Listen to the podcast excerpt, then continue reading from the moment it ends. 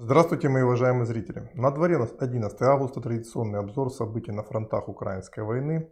Начинаем с северного направления. Здесь вчера происходили очень интересные события. Наши войска большими силами при поддержке авиации, которая наносила удары по ближайшим тылам противника, а также артиллерии, в первую очередь тяжелых огнеметных систем ТОС-1, которые выжигали позиции противника, то есть их опорные пункты, быстро начали проламывать оборону противника. И за вчерашний день на этом направлении, ну не только в районе Купинска, но и чуть в восточнее Купинска, в районе Кисловки, мы взяли более 30 опорных пунктов противника. И таким образом это своеобразный рекорд.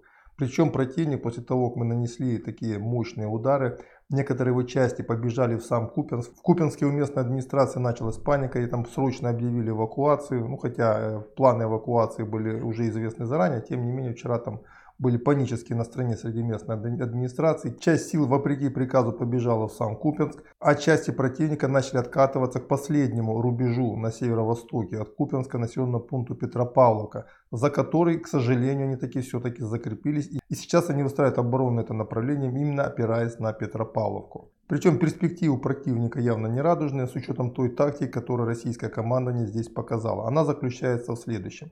Первая задача это блокировать опорные, передовые опорные пункты противника от снабжения и вывоза раненых.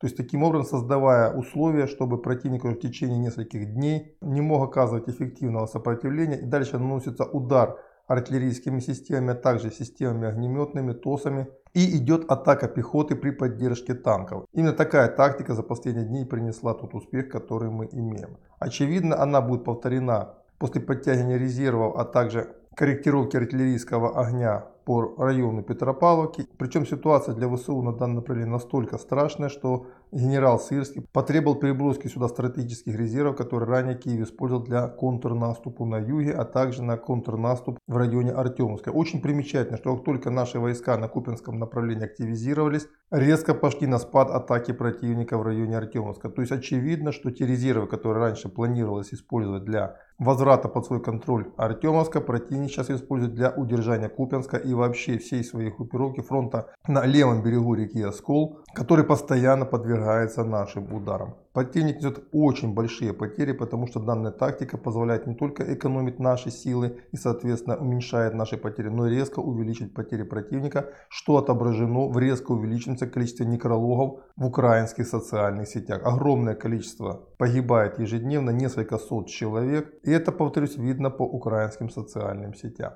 Дальше движемся. Артемовское направление. Здесь мы, ну, по тем данным, которые есть у меня, смогли наконец-то выбить противника с южной окраины Клещеевки. Тут очень тяжелые бои. Противник все равно цепляется за каждый опорный пункт. Несмотря на этот тактический успех, все-таки здесь идут очень тяжелые бои. Говорить о том, что противник сломлен, конечно, нельзя. Цепляется, повторяю, за каждый кус, за каждый окоп. Но, тем не менее, наши контратаки привели вчера к тактическому успеху. Ну и, соответственно, будем ожидать дальнейшего развития событий. Южнее Авдеевка. Здесь пока без особых изменений, как и на Маринке. На запорожском направлении противник все-таки пытается продолжать активные боевые действия. И вчера в районе Великой Новоселки ну, тот район, где он единственный смог все-таки за эти последние два месяца добиться хоть каких-то тактических результатов. Он смог закрепиться на северной части населенного пункта Урожайной и выдавил наши войска на южные окраины этого населенного пункта. Центральная часть села, естественно, серая зона. И с утра идет информация о том, что противник продолжает давить в этом направлении. Ну, понятно, даже если он возьмет урожайно, ну а судя по всему, он упорно пытается это сделать. Стратегический перспектив дальнейшего движения вперед не просматривается, особенно с учетом того, что очередные атаки противника в районе Работино, это Ореховский участок, в целом были отбиты, несмотря на то, что наши все-таки потеряли первую линию своей обороны.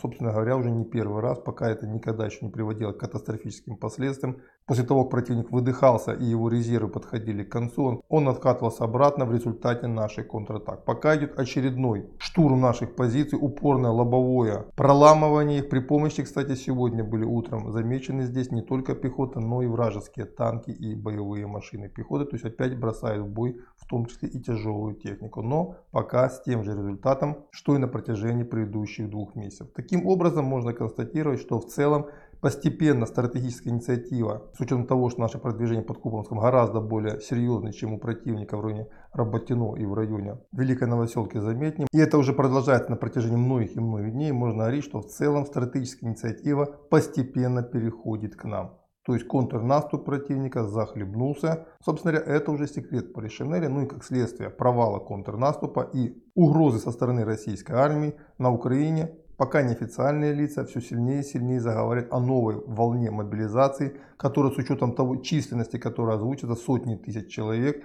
скорее всего станет тотальной и начнется уже этой осенью. Вот это примерно то, что я хотел сказать в данном выпуске. На этом у меня по этой теме на пока все. До свидания и до завтра.